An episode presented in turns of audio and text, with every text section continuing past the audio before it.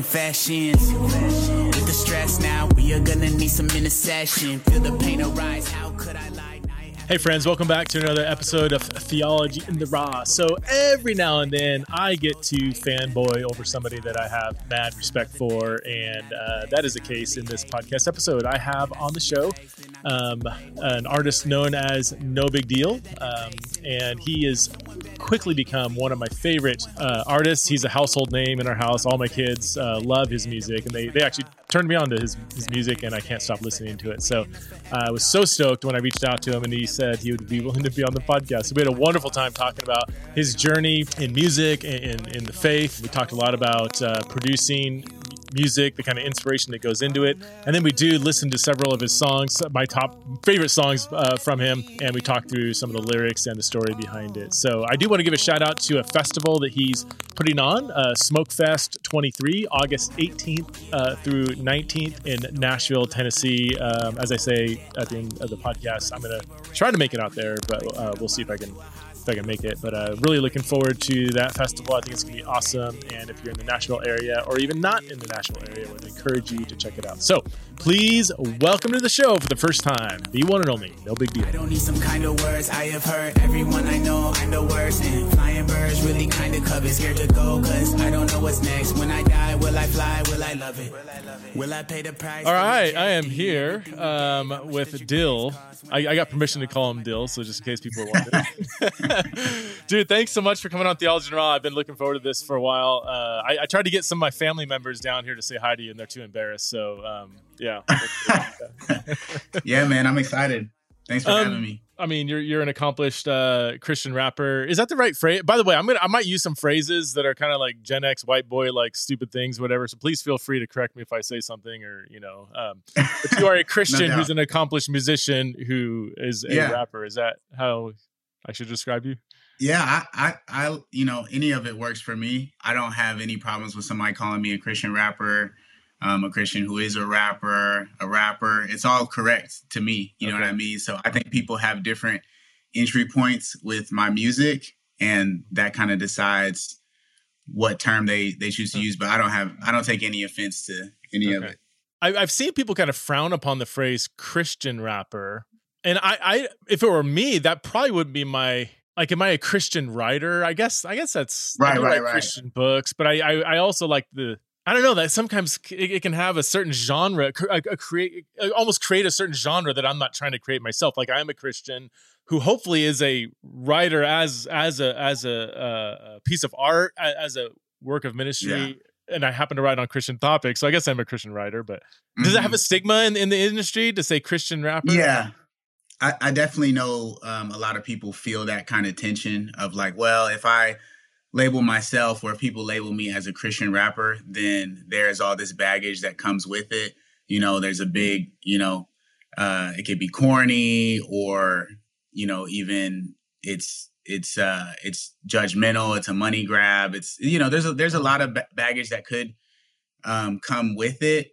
Uh, I'm just not that worried about it um because for me it's just like the music first and the art first, so I'm not I don't care what people call me. Like they can call me any of it, they can think whatever about, you know, the boxes, but as long as they listen to the, the song yeah. you know, I'm just focused on getting them the music. I don't feel and I also think that it's better now than it has been because there's so much quality art and music coming out of the Christian hip hop space that it doesn't necessarily have the same baggage that it did, you know, yeah. twenty years ago or something like that. So, so from, from a distance, when I hear like other genres of Christian music, it does feel like, ah, this is going to, this, well, I'm sure we'll say several things might be offensive, but it's almost like, well, you couldn't quite make it because your music isn't that good, but yeah. you made it in the Christian, you know, But mm-hmm. but with in my experience with Christian rap, you guys, and maybe it goes back to Lecrae, I don't know, but like you guys are, are respected as rappers, as rappers. Um, and mm-hmm. you happen to also be Christian, happen to have Christian lyrics, but it seems that the quality of the music is, and I don't think this is that disputed, is is like on par with like, for lack of better terms, mainstream stuff. Whereas other Christian genres, I don't know, I don't, I don't know if people would say the same thing. Is that an accurate observation? Or yeah. I think so. And I, I think there's a lot that actually goes into that. Um, I think that Christian hip hop, we don't have the the industry and the infrastructure that um, C C M has, um, Christian rock, worship. So what I mean is we don't have radio. We don't have um, things like, we don't really have things like Winter Jam or, you know, Creation Fest, stuff like that. Um, just now, we're like some of us can get booked for that type of stuff. Um, but we don't have this long history of industry infrastructure behind us. So for us to have any fan base at all, or to break through the noise of all of the media and internet that's out right now, um, our stuff really has to be excellent or nobody's going to listen to it. Mm. You know what I mean? So whereas I think a lot of the other Christian genres, um, you know, especially like Christian rock and, and, and some of the heavier stuff, originally they were the same way. Like nobody, you know, the trailblazers of pretty much all of the Christian genres, uh, like contemporary genres, um, they had to be excellent and they, they were being innovative and they were getting people's attention, um, that way. But now because there is kind of, um, these circuits and these radio stations mm-hmm. and like, okay, if you just do this formula, then you're going to have a certain fan base. I think people are catering more towards the formula than they are just trying to make the best mm. art that they can. And that's not the case for Christian hip hop because we don't have that luxury, if that makes sense. What, why is that? I mean, you kind of touched on, I guess, but what, why, why the difference? Just the fan base isn't as big? Is that the, or? Uh, that's a, that is a really good question. Um, I think there has been historically a resistance to um, Christian hip hop uh, in the church, in a lot of the church. So like, I think there's been a, a resistance from the Black church. Um, and I think that that resistance is very uh, legitimate. I have a lot of empathy for that um, because the communities that a lot of Black churches are embedded in, the have seen a lot of adverse effects in the community from stuff that's talked about within rap music. Huh. Um, so even the sound of it itself, uh, I, I think my experience is, you know, Black church has been slower to accept um, Christian hip hop because it's like, man, let's just go a completely different way from that culture altogether. And I think that's very, like that, that one, I'm like, I, I kind of get that.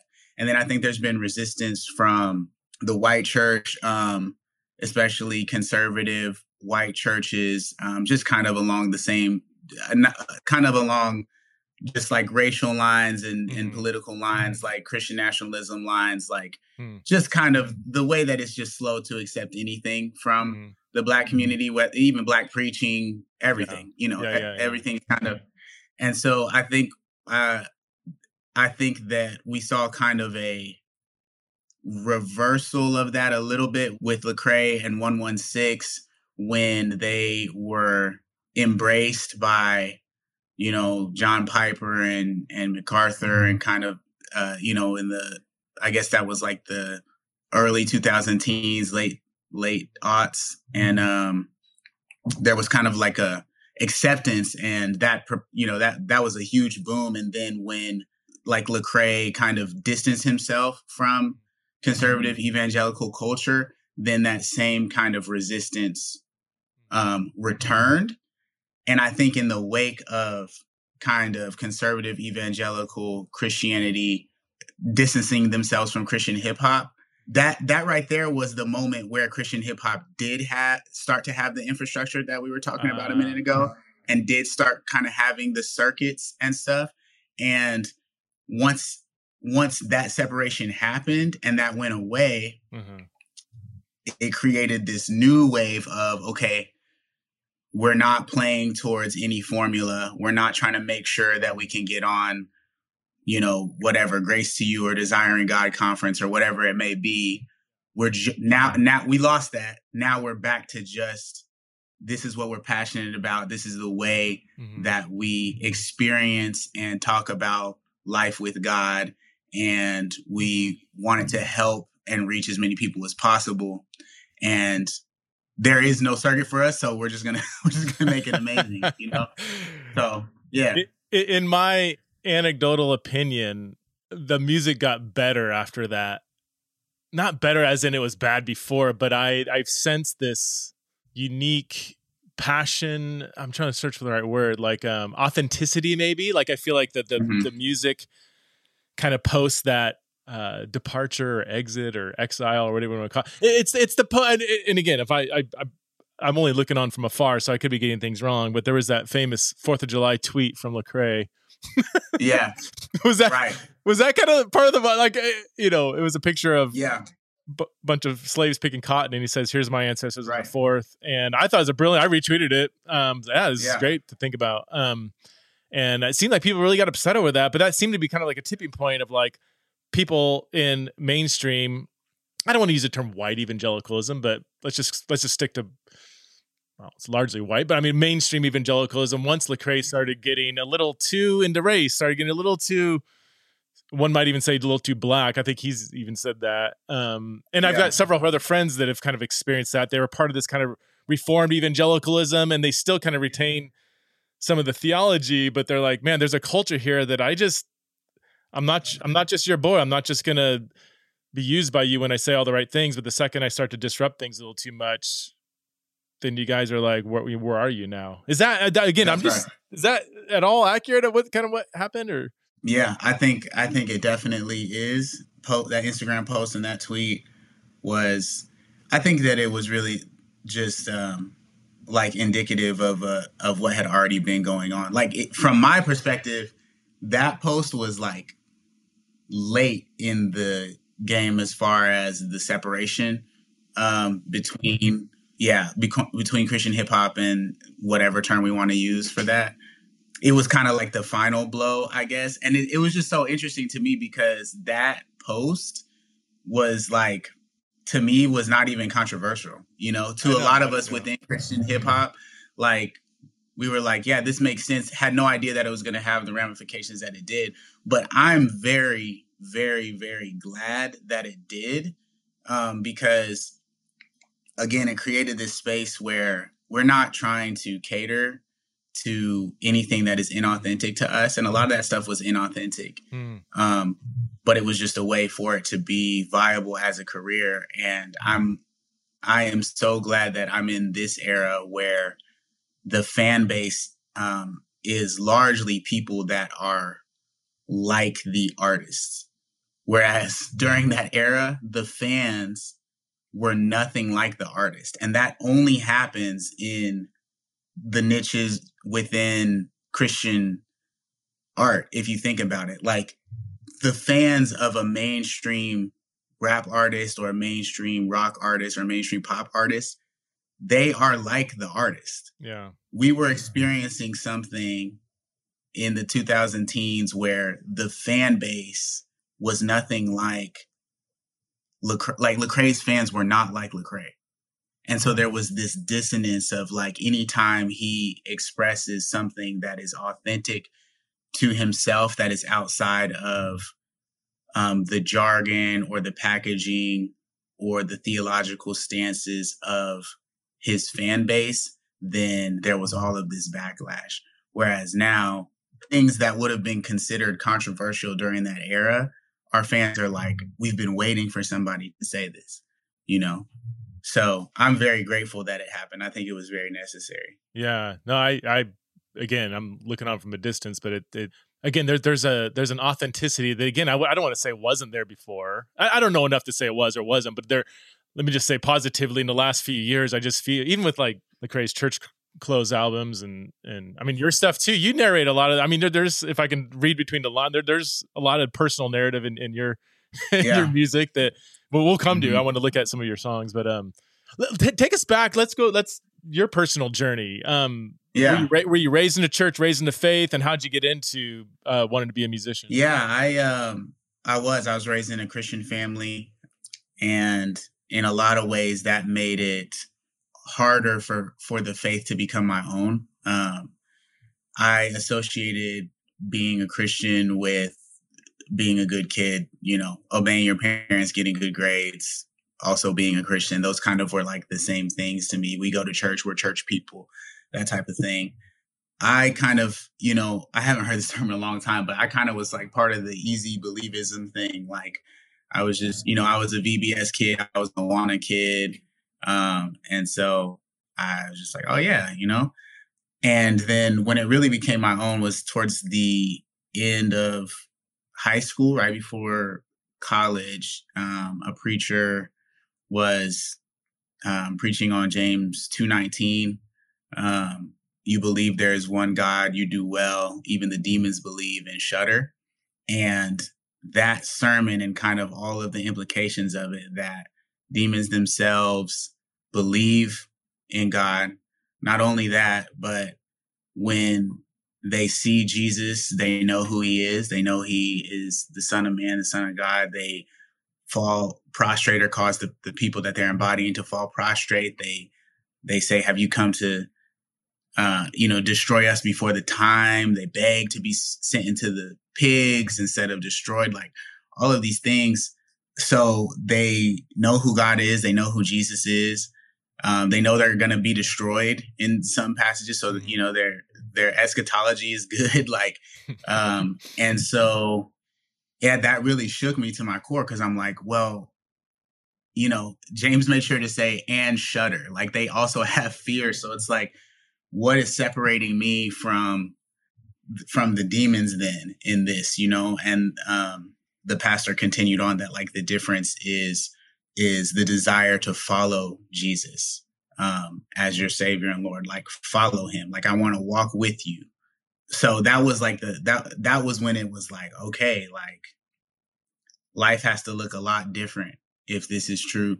So that on the faith side, that's kind of. How old were uh, you at that time when you heard that sermon? Was I teenage, was teenage or? seventeen. Oh, okay. So, and uh, like I said, I had been going to church all my life. You yeah. know, I, I, I got that like Awana award for like memorizing like three hundred verses or whatever, the Timothy Award, all of that. And I mean, I, I had like a pretty good like head knowledge of the whole thing. And I, I, in a sense, I did believe, like, I didn't not think that God was real. It was just that, um, an honest, an honest look at my life when I was seventeen was like, I don't think I'm really like walking with Jesus. You know, I don't think, I don't think we're on this journey together, you know.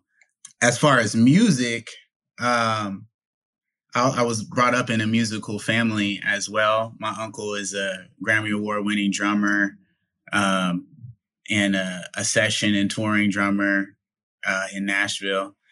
And I grew up Uh, going to his like gigs at um, primarily jazz clubs. That's what he was really into. At the jazz clubs, there would also be spoken word poets. And so I was kind of like engrossed in this culture of like literally rhythm and poetry, you know. My first kind of touch point with it was doing spoken word poetry oh, when okay. I was really young. Um, I started like when I was nine and was doing oh, wow. like open mic nights and competitions and everything. Um, and that kind of naturally evolved into uh, rap and hip hop in middle school. And my my parents were very supportive of like my interest in the arts and music. And um, so they would like, for my birthdays, they would take me and my friends to recording studios and stuff like that. And so in middle school, we had a little rap group, and we're like selling C Ds and burnt C Ds in the hallway and stuff like that. And I went to M T S U for music production. I wanted to be a music producer, um, but I got into the classes, and pretty soon I found out I was like way behind the ball. Like for like those those students were like so much more well versed in all that stuff, and I was like, okay, I think I'm just gonna go into the music business side and be like an artist manager. And so that's what I focused on. Um, I interned for Derek Minor at Reflection Music Group. Um, I, you know, became a merchandise manager, a road manager, road managed Derek, uh, Tadashi, Tripoli. That allowed me to like be on the tour buses with those guys and with Lecrae on Winter Jam.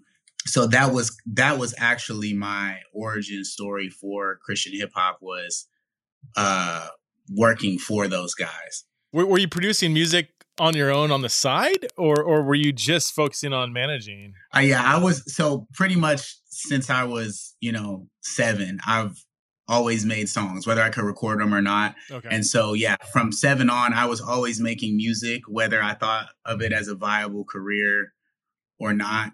That that was just something that I was going to be doing. So, yeah.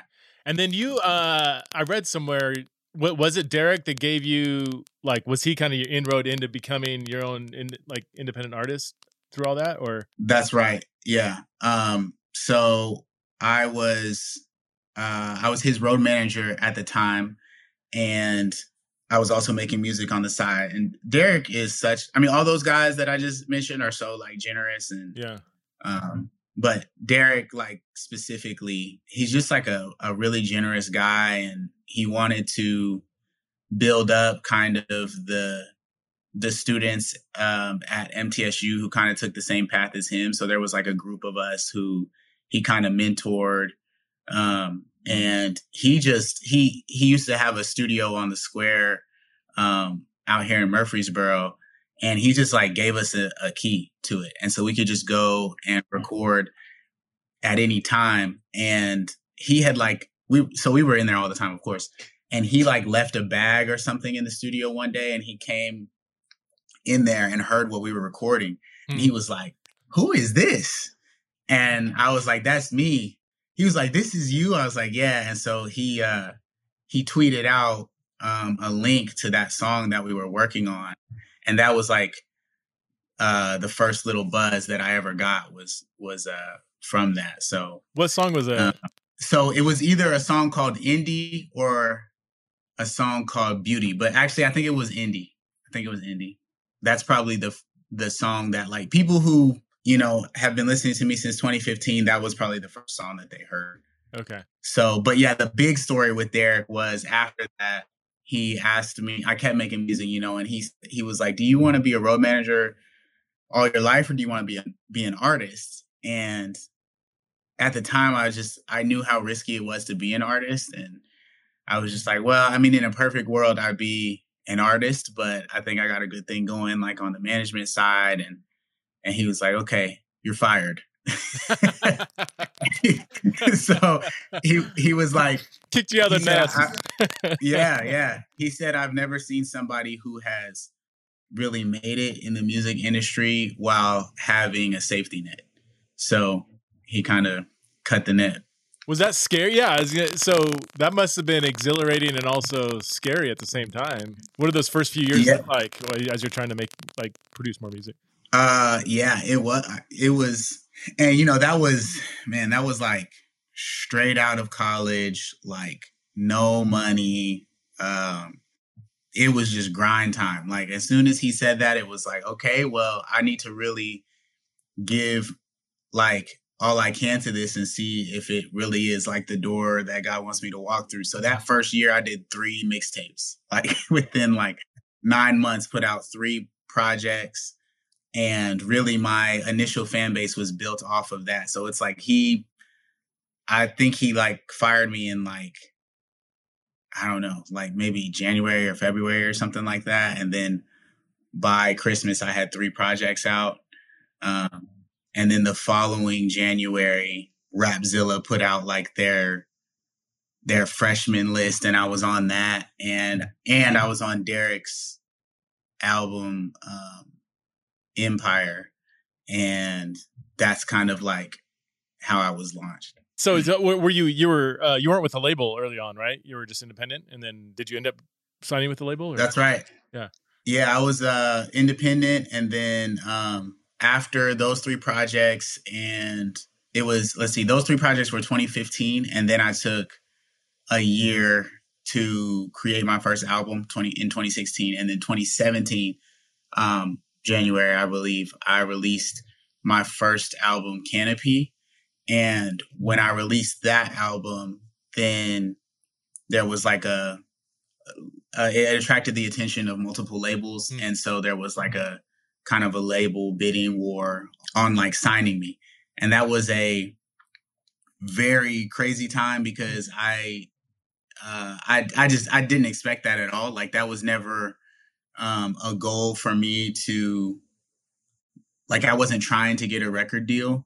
Mm-hmm. Um, I was really influenced heavily by Chance the Rapper and his whole independent movement mm. at the time. And this is before Coloring Book. This is before a lot of people even knew him. Um, I was I was a fan really early off of his ten-day mixtape and then Acid Rap. And I was just like, man, um, he was kind of leading this new school of independent rappers. And that's kind of, that's all I was really focused on. However, when the labels did come and there was like this bidding war, um, it was like, dang, this is crazy. Like, you know, I'm, I'm newly married. Like maybe this is how this is actually going to support us, you, you know, full time.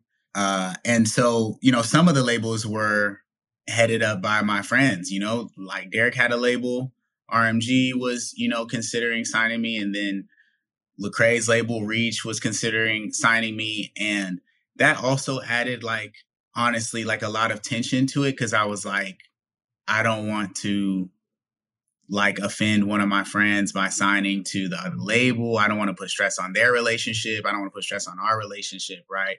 And so in the middle of kind of that tension, um, Capital C M G made an offer. And after praying about it and talking to my wife about it and talking to everybody about it, I was like, I think this is the best move because it stays neutral as far as like, you know, those my my relationships with my friends. And it's just kind of a business move. And therefore, we can structure this deal so that it's just business. You know what I mean? Give me this money. I want to do this with it. Let me have creative control. And it's not tied to any relationships. It's not tied to, well, I think your your career should do this or whatever. So, yeah. So I signed with Capital C M G I, late twenty seventeen. So what, so what are the, I guess, what are the, cause you're, you're, you went independent, you're independent now. You went back to. That's right. So there's a story there. Like what, what's the pros and cons maybe of being with a label versus being independent? And why does it seem like, it seems like more and more people are going independent maybe, or maybe I'm. Yeah. One thing I say is like, I'm not anti-label. It just has to be, it has to be a right fit for the artist and for the label. For me personally, I am actually very appreciative of the people at Capital C M G, at least the team that was there while I was signed, because um, I was, you know, I was unhappy about eight months in. It just wasn't working out the way that I wanted it to. And I asked to get out of the deal. Um, and we had to have a couple meetings about it. But ultimately, they released me without any strings attached. So, um, for example, I signed for sixty masters, which means sixty songs essentially.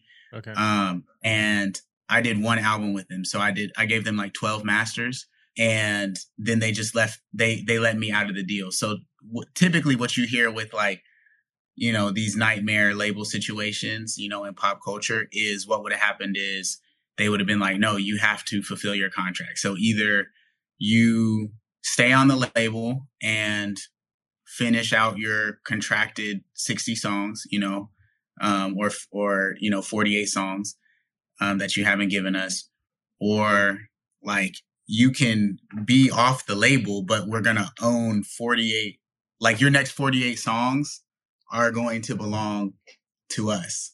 And Capital C M G didn't do that. They, oh, wow. yeah. So the very next song that I released was independent. So I do want to send a shout out to them because that's not typically yeah. how it happens. And I think that that's a rare story where a Christian label actually conducted themselves like Christians above. So shout out to them. But as far as, you know, what are the pros and cons? Um, you know, if you, if you have like an entrepreneurial mindset and you are kind of built to be an independent artist, which means you are able to create quality content consistently over a long period of time. It's got to be all three of those: quality, consistency over a long period of time. If you can do that and you can say, I'm treating this like any startup, like I'm not planning to be in the black until year five, you know, anything above that is, is a major success. If you have that mindset and those abilities, then you should highly consider remaining independent. If you're an artist and all you want to do is make music and then have a team do all the marketing, do all the positioning, you know, come up with release plans with rollouts, all that type of stuff.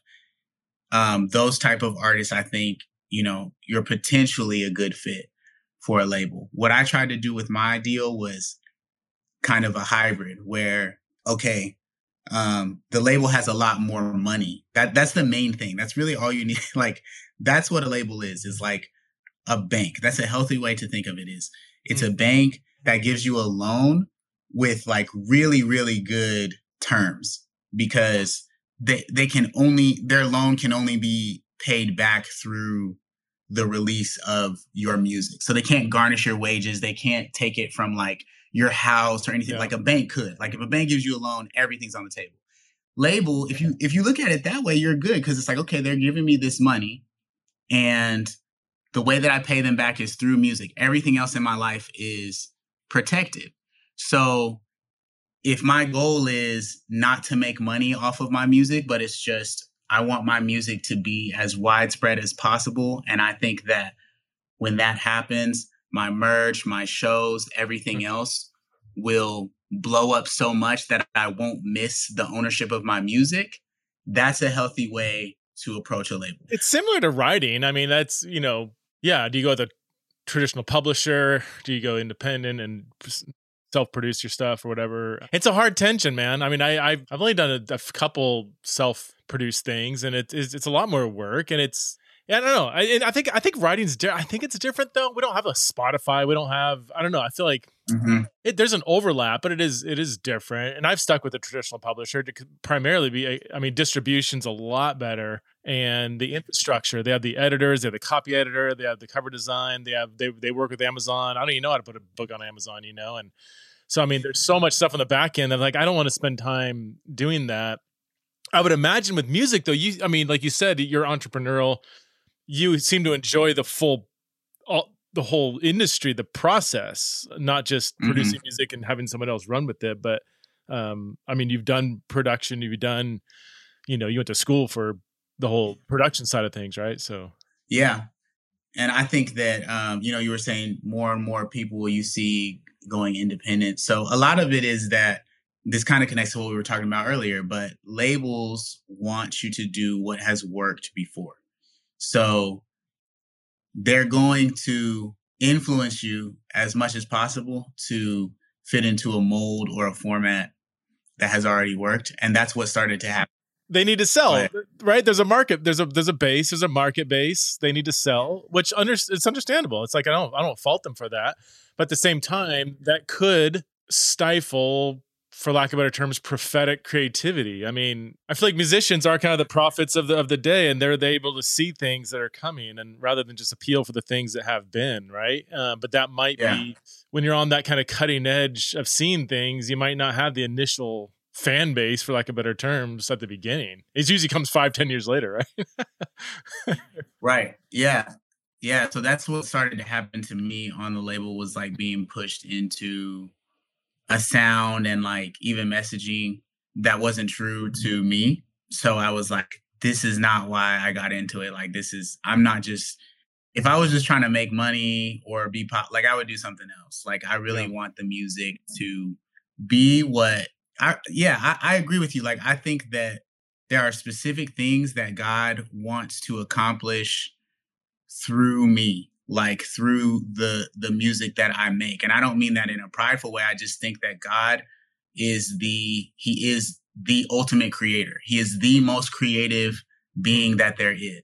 And I think that's a very ignored aspect of God, which is how, how could we ignore that? Like, but he, like, whatever you think creativity is, whoever you think is the most creative or the most creative idea, like God created the concept of creativity. Like, so he is more creative than whatever the most beautiful creation or art, you know what I mean? So I think that him being a creator, there are certain things that he wants to accomplish through creators um, in the world. And I want to tap into whatever he has ordained for me to make and not kind of like sacrifice that for money or acclaim, if that makes sense. Yeah.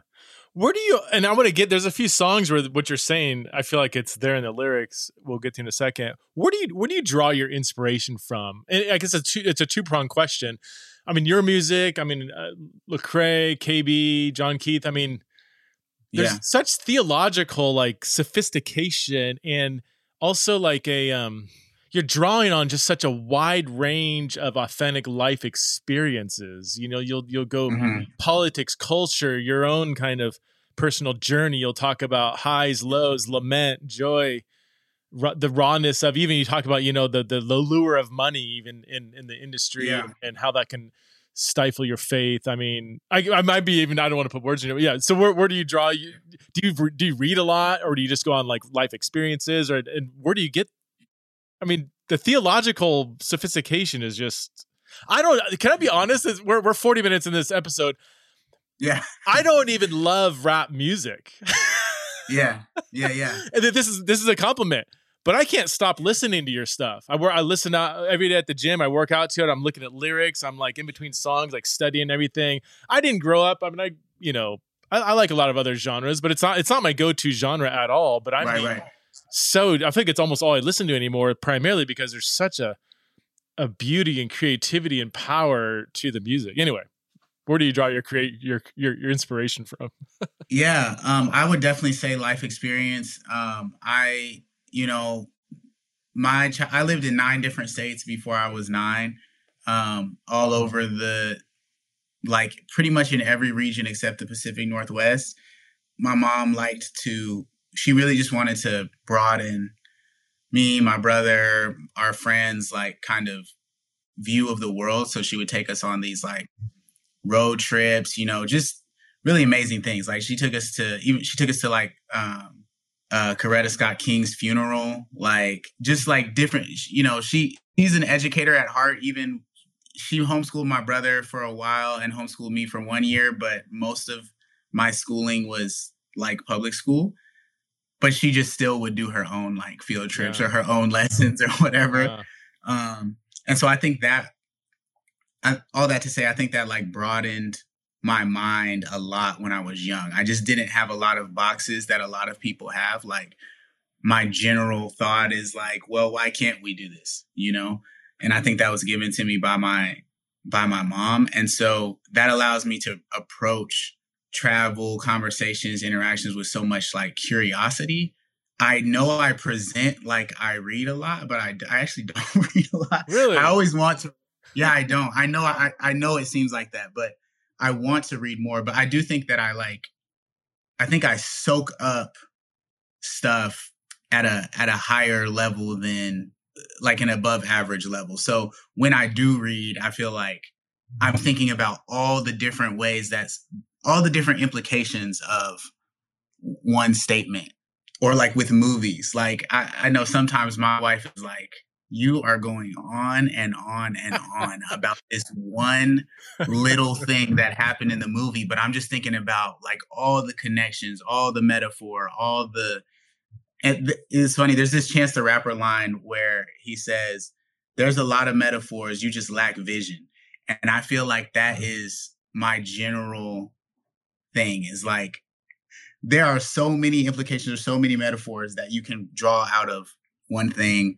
A lot of people just don't take the time to do it, or or whatever, their their minds aren't wired like that. So when you listen to one of my verses, you know, a, a lot of them feel that way.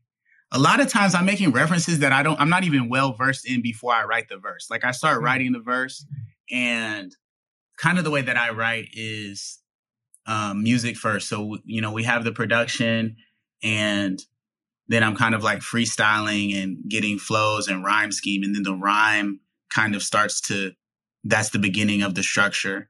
I'm following the rhyme. I'll, I'll say like in freestyling, I'll say a word or a term that maybe I'm not that well versed in. Maybe it's a, it's a quote from a movie or a book or something that I've just heard in conversation. I've heard in media. And then I will look that stuff up, and I'll like read about it and watch videos on it. Huh. And then I know about it. And then, then I start like making all these different. So yeah, my writing sessions look crazy. Like I, it'll be like a, a pen and pad here.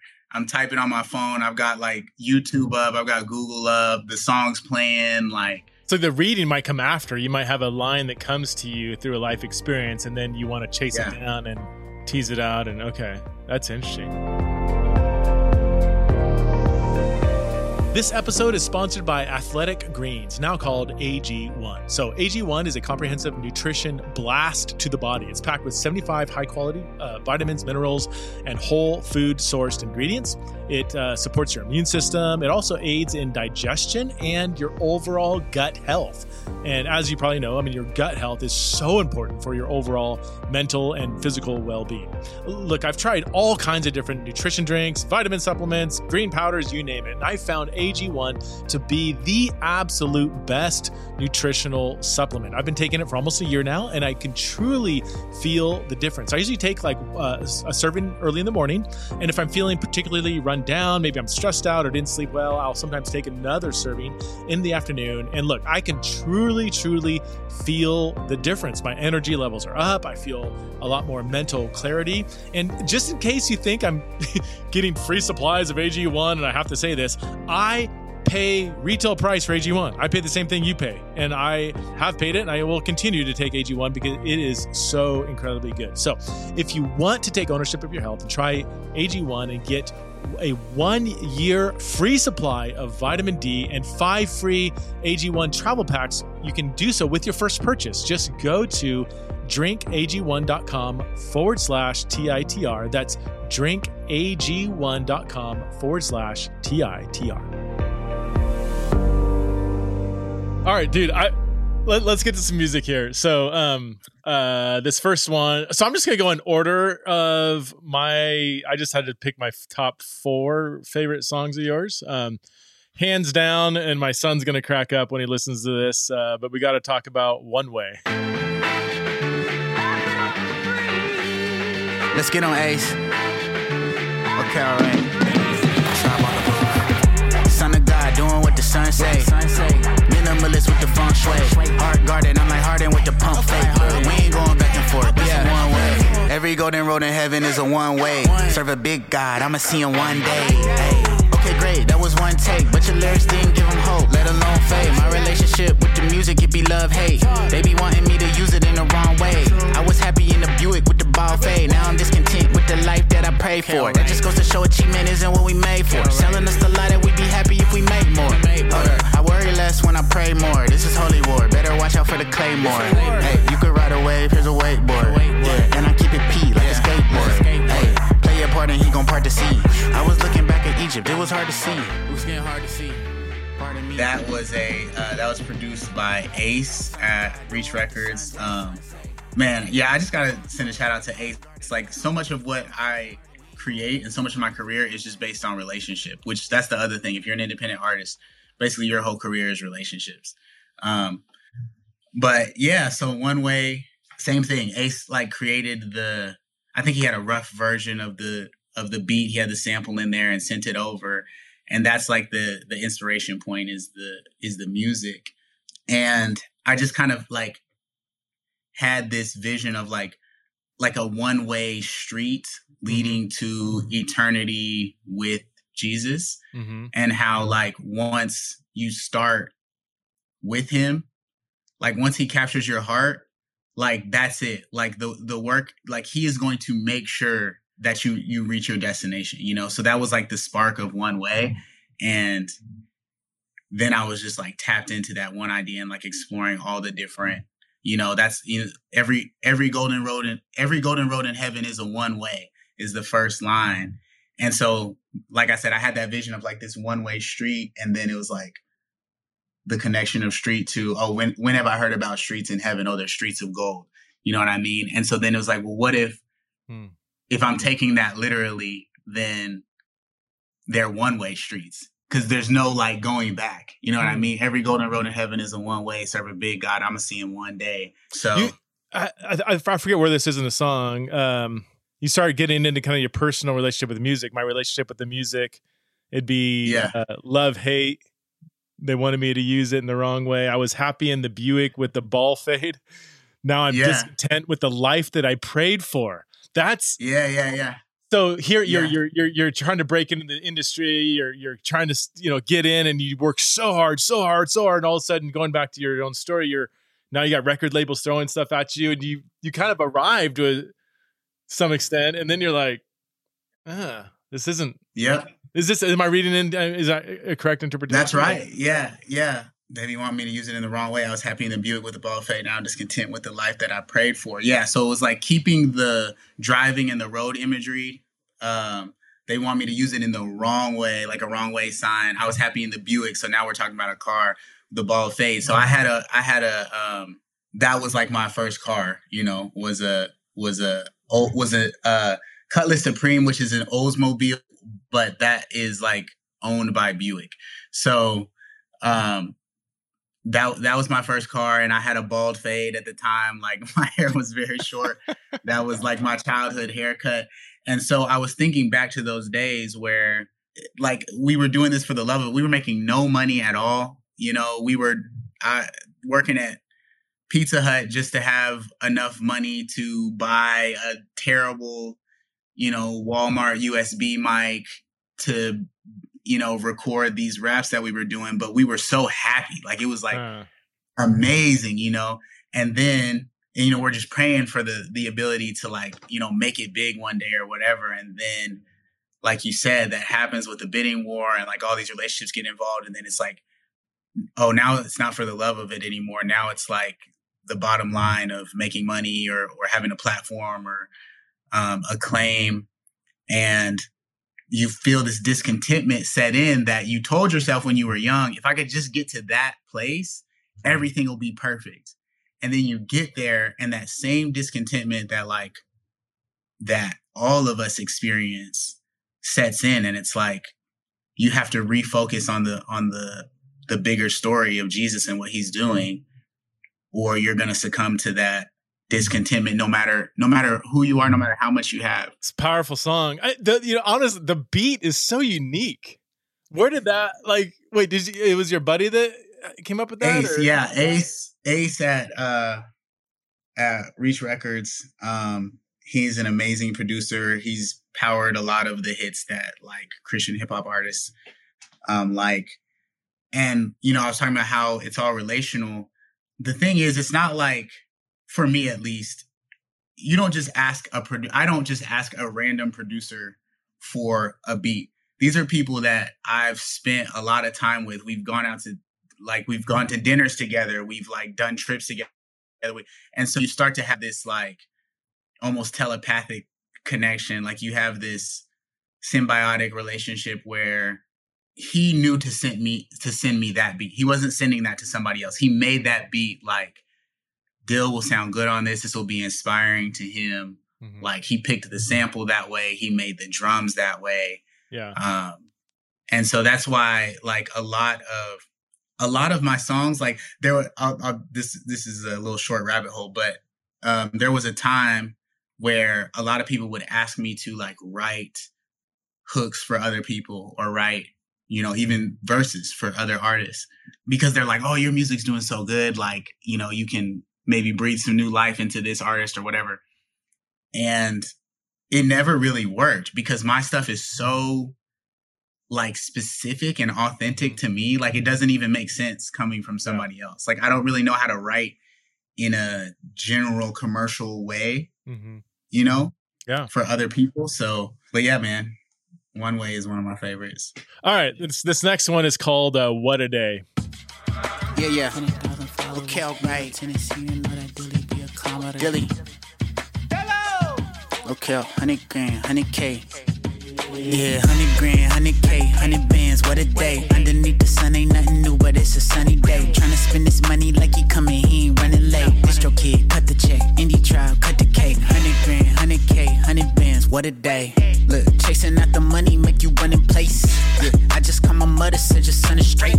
Okay, you don't break that bread up, that's a ton of weight. Had to double up on on generosity when I up the fee. Know he threw my sin inside the sea, left it on a tree. Demons, they be looking real depressed, put it on a tee. I can't treat the greed like it's a pet and put it on a lid. I just need some tender love and care. There's a lot of creeps chasing waterfalls, land in the mud, and then he scrubbed me clean.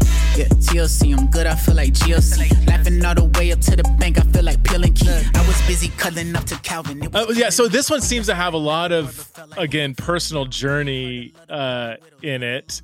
There's one, okay, I I, I do want to ask about this line. Uh, you were busy cuddling up to Calvin. It was killing me.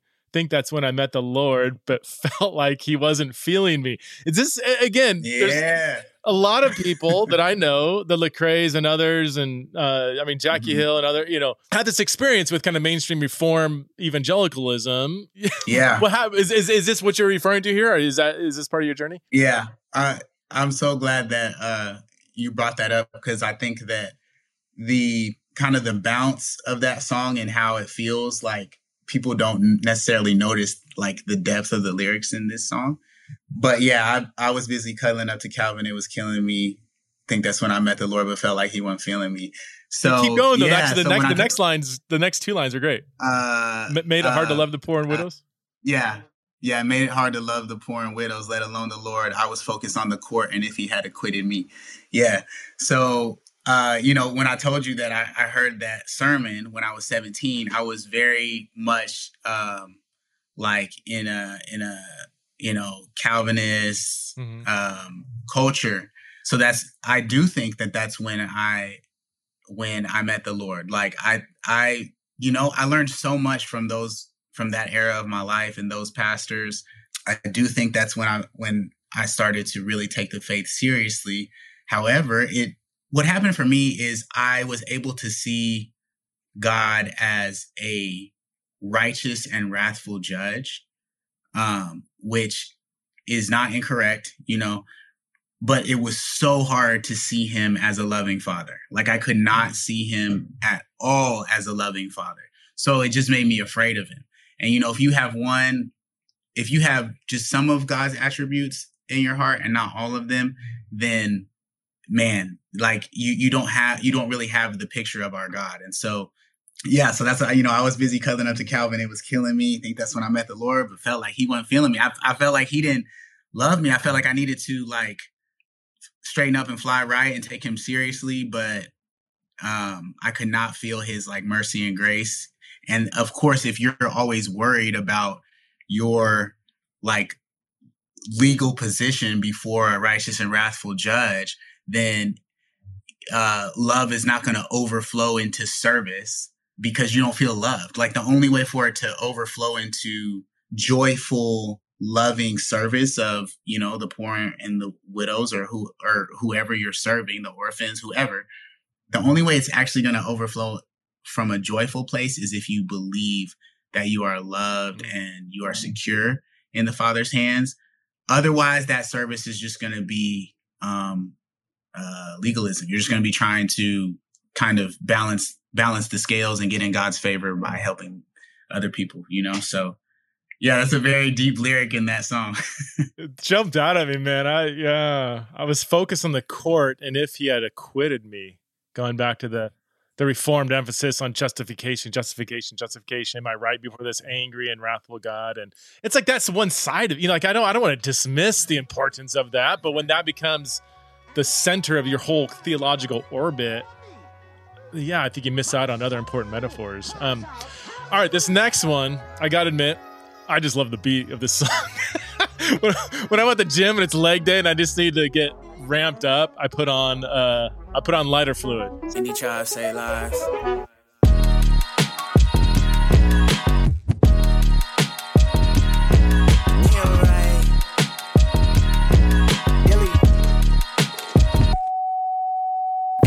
Think they hot until you put the fire to them. Came out my mama and I was covered in lighter fluid. Think I could walk on water since I saw Messiah do it. Thank God I walked on water. It must be the line of Judah. I think you wash your hands if you really saw Pilate do it. I know depression feel like Goliath when fighting through it. I might have blew my mind if I didn't title what I was doing. I saw the fire column in the sky and I'm flying to it. Everybody think they hot till the fire come. You not a gremlin cause you could order a higher gun. If you offended and grab a sword, then you'll die from one. Don't get it twisted, you just a wick to the wicked. Everyone think they hide until yeah, tell us about the song. I don't I don't even have any lyrics listed out here. I just love love yeah, the song just hit. So Lighter Fluid is definitely it's it's a newer one and it's definitely one of my favorites. Lighter Fluid is it's from the perspective of somebody who has experienced like multiple disadvantages um, in life, but still perseveres through them, holding on to the hope of God being with them. Mm. Um, so everyone think they hot until they, until you put the fire to them. Came out my mama and I was covered in lighter fluid. So it's like in a world where we all have to experience different fire, mm-hmm. there are some of us who who had even more of a disadvantage. Mm. That's like that's like being born with lighter fluid instead of, you know, uh, like being covered in lighter fluid coming out. Um, so, yeah, everyone think they're hot until you put the fire to them, until you test them. Came out my mama and I was covered in lighter fluid.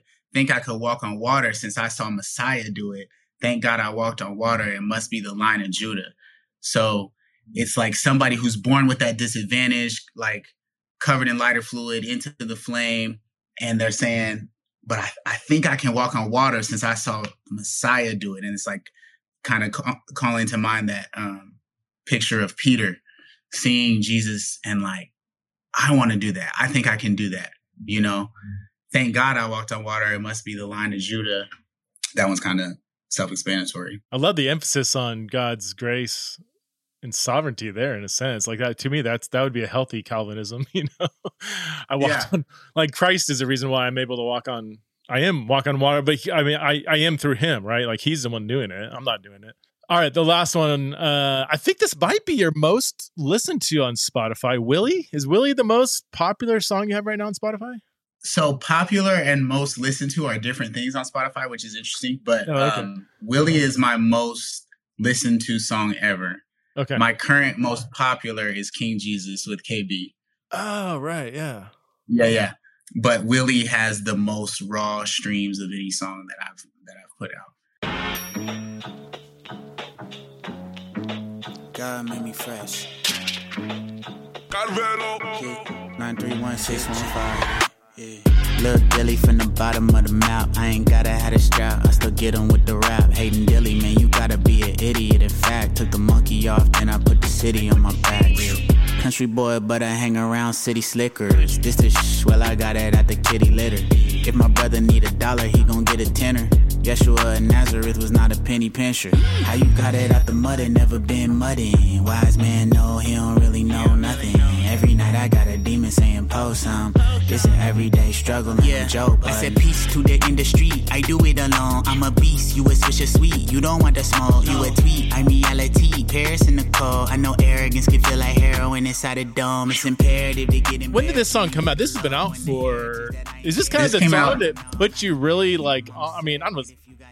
Did it give you a big bump? In, in I would I would say so. Okay. It was uh it was twenty twenty, I believe. Um, okay.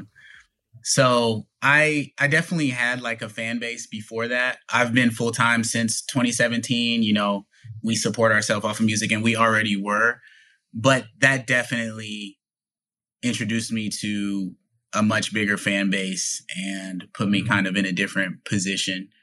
Um, you know, Andy's fan base is just so big, and he was coming off of that, off of Better Late Than Never tour with Lecrae, which I also was on. So the timing of it, um, especially in the pandemic where people really wanted like well-produced content and hopeful content, it just kind of, God's providence in it was was amazing. But yeah, that put me on like a whole different level, I would say. So can you unpack mm-hmm. it for us? What's uh, what's the song all about? Hey, th- Dilly, man, you gotta be an idiot. In fact, took the monkey off, then I put the city on my back. Country boy, but I hang around. It's really just a, a narrative um, story.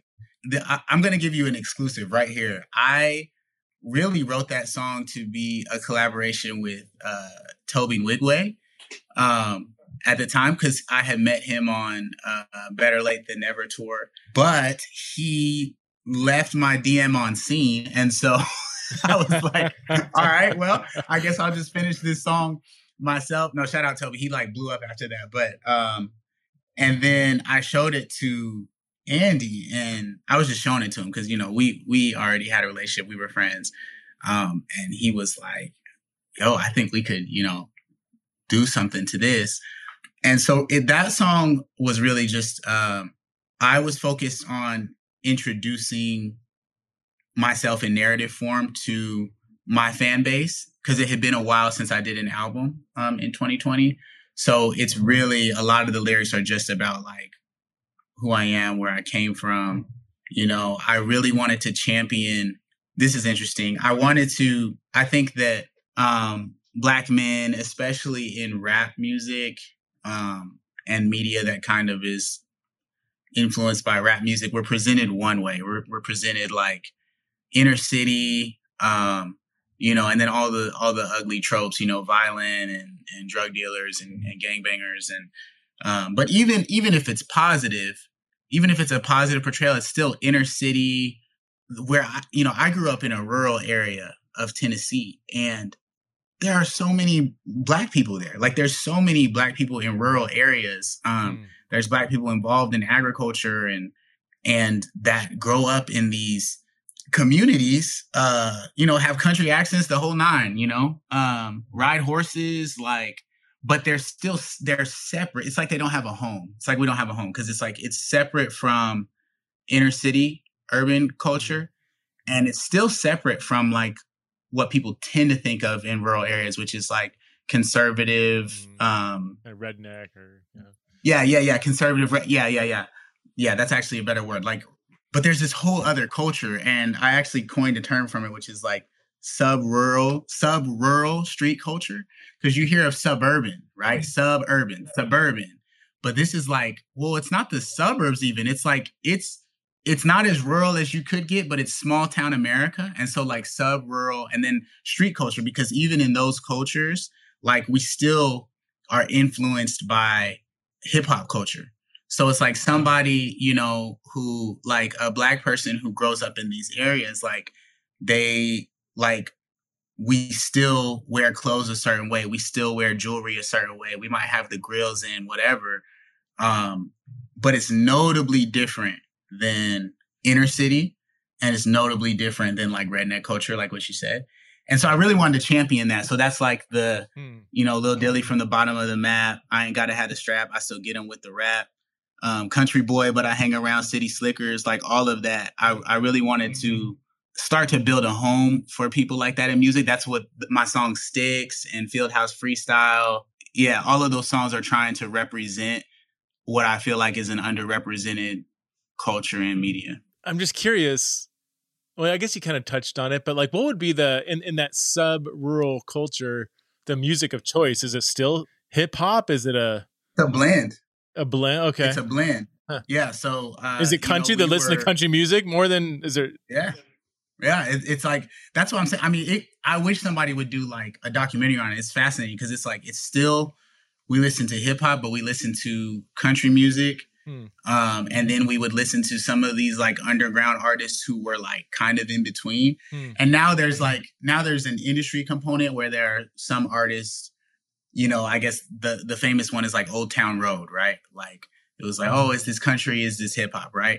What I'm saying is since I was a kid, we had been making music like that or hearing local artists make music that sounded like a less polished version of Old Town Road. So for everybody who felt like, oh, this is a new thing. The thing is Lil Nas, now he's gone like a completely different way, but Lil Nas X is exactly who I'm talking about. Oh, His really? actual...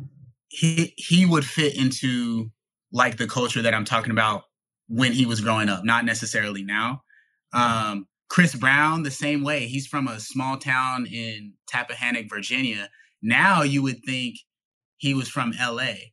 And that's kind of what I'm saying is like there hasn't been somebody who has just championed that because once you get into the industry, then they push you into these other tropes. What would it look like if Chris Brown was proud and stayed that way? You know what I mean? T-Pain is like that. Uh, there was a rapper named David Banner from Mississippi who was like that.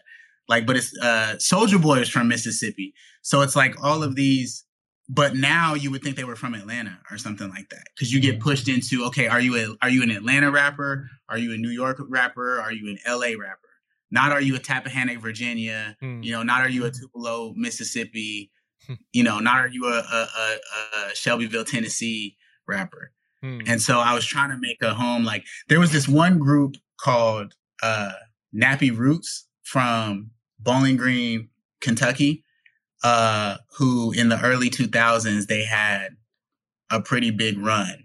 And they, they're like the only group that I feel like really epitomized what I was talking about and stuck to it. But the label dropped them after their second album. And and that was kind of it. So like, so you yeah, almost have to be independent. You almost have to be independent, right? To, to be able to fit the genre that you feel most at home with, but might not have the kind of fan base or expectations that people. That's right. Is that, I mean, is that, yeah. I mean, like Southern rock, blues, and there's some, sometimes when you blend those two, I feel like that's, that has a similar feel to that sub rule. That's right. Yeah. Yeah. I would say like the, the, you know, the kids that grew up at the time that I grew up, we would be like musical and maybe even biological descendants of, yeah, like when, you know, people like B B King and, yeah. and, and Chuck Berry and Muddy Waters even yeah. were making like electric blues. Mm-hmm. Um, and then, you know, they, they would just, they would, like Ray Charles didn't care. He would do every type of genre. He didn't feel like he was in any box. Ray Charles would do a country album. He'd do a blues album. He'd do a rock and roll album. He'd do a pop album.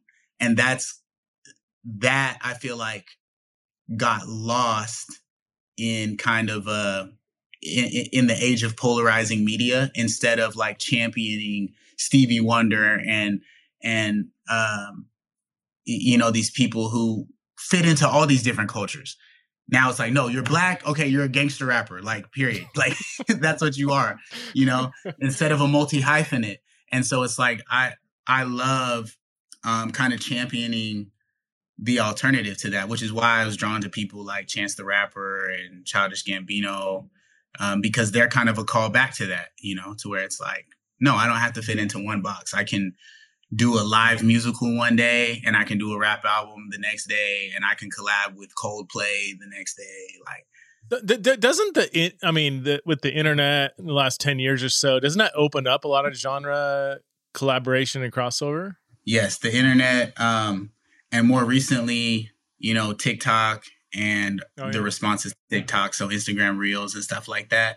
I think it's the best time ever to be an independent artist because you can skip every single gatekeeper that there's ever been on TikTok um, or on Instagram Reels. So there are people who I've known and worked with since twenty fifteen who were not really able to get, you know, the breaks that I was able to get or build the relationships with people that were, that would platform them in the way that I was, that have um, leveraged TikTok into finally having these like viable careers um, because what they do is so impressive, and TikTok is a performative social media. So if you can, again, high quality consistency over a long period of time, that's what my friends had. And that's why it's finally working. Because if they would have gave up before TikTok blew up in the pandemic, then they would have had high quality and consistency, but they didn't persevere. And so nothing happened. But since they persevered into this newer era where you can go direct to the fans with TikTok, now they have these viable careers, you know? Yeah, that's what a time to be alive, man. Yeah. Literally. All right. I, I'm, I'm taking you over an hour, man, but I, I've got to advertise uh, Smoke Fest twenty-three. Tell us about that. Uh, August eighteenth and nineteenth in Nashville. Yes, sir. Uh, this is what I'm most proud of right now. I'm most passionate about, which is our independent owned and operated festival in Nashville. Um, like you said, August eighteenth and nineteenth at Rocket Town. There is no organization, label, corporation involved in this at all. This is all independent artists, like I said, owned and operated. Our headliners this year are Lecrae, King's Kaleidoscope, and Indie Tribe, the group that I'm a part of. Um, but we have all up and down the the lineup. We have amazing talent. We have Holvey yeah. and the New Respects and um, John Keith and all all different types of people. I'm excited about it because we're not just trying to build a concert, but we're actually trying to build festival culture within the Christian space, which I don't think has been done very well, especially for non-C C M, non-industry artists, the artists that we've been talking about. This is the first, this is the first festival that is really built for and by those independent artists who are pushing the envelope sonically, um, with the message, with the aesthetics. Um, And we want to platform them and empower them. So we also have an educational wing of the festival called Indie Institute, which um, has industry professionals come and do panels and equip independent artists. And that's free. We're, we're making that free. Wow. um, for, for artists. Um, we have a block party aspect, which is outside, um, which is also free to the public. And it focuses on the Nashville community. So all of the vendors, from the D J to the food, everything is going to be local vendors. Um, it's not, you know, people that are just in the Christian hip hop space that we're, that we're just kind of like embedding into Nashville. We want, yeah. we want Nashville vendors to have a spot there. And then we have two days of, yeah. um, of music that we put on. So you got my buddy, yeah. uh, Jay Newman. Is he, he might be, he said, he yeah, was, that's right. Is he, yeah. dude, yeah. his barbecue is the best, man. It's amazing. He, I'm, ex- I'm so, excited about that. I, I host a conference here in Boise called Exiles in Babylon, and he drives mm-hmm. his smoker out every year to smoke meat for our conference. Wow. Okay. Yeah, he's good, and man. You say it's a it's A one, right? It's A one, man. No, yeah, th- this okay. dude is uh, his whiskey sm- uh, whiskey soaked brisket. He he could charge whatever he wants. It, it's unbelievable, and all his stuff is so good because he he. He barbecue for him is an art and almost a religion. yeah, yeah. No, you yeah. you can't go wrong with with, with him. He's a pit master for real. A, he is a pit. I mean, he's a he's the head or a pit master for one of the highly rated joints in East Nashville. Um, but he's been studying barbecue for like twenty years. Amazing. Yeah, he's good. Yeah. I, I might come out, dude. I my um my my son is a huge fan. Me, uh, my wife. Yeah, we're we're gonna try to try to make out. So um yeah, maybe we can meet up. That'd be amazing. Yeah. How many people do you think will be there? Is it like a few hundred, few thousand, or we are shooting for twelve hundred people. Well, I, that's actually not true. We're shooting for fifteen hundred people. We're shooting for twelve hundred tickets, but we have to leave room for all the artists and all sure. their people that are coming too. So okay um yeah, mm-hmm. awesome, man. Well, dude, thanks so much for uh being on Theology Around, man. This is a joy to have you on and get to know you a little bit, man. Thank you so much. It's been great. I wanna hold you close. I'll never let you go. Come let me in your arms. I wanna hold you close. I wanna hold you close. I'll never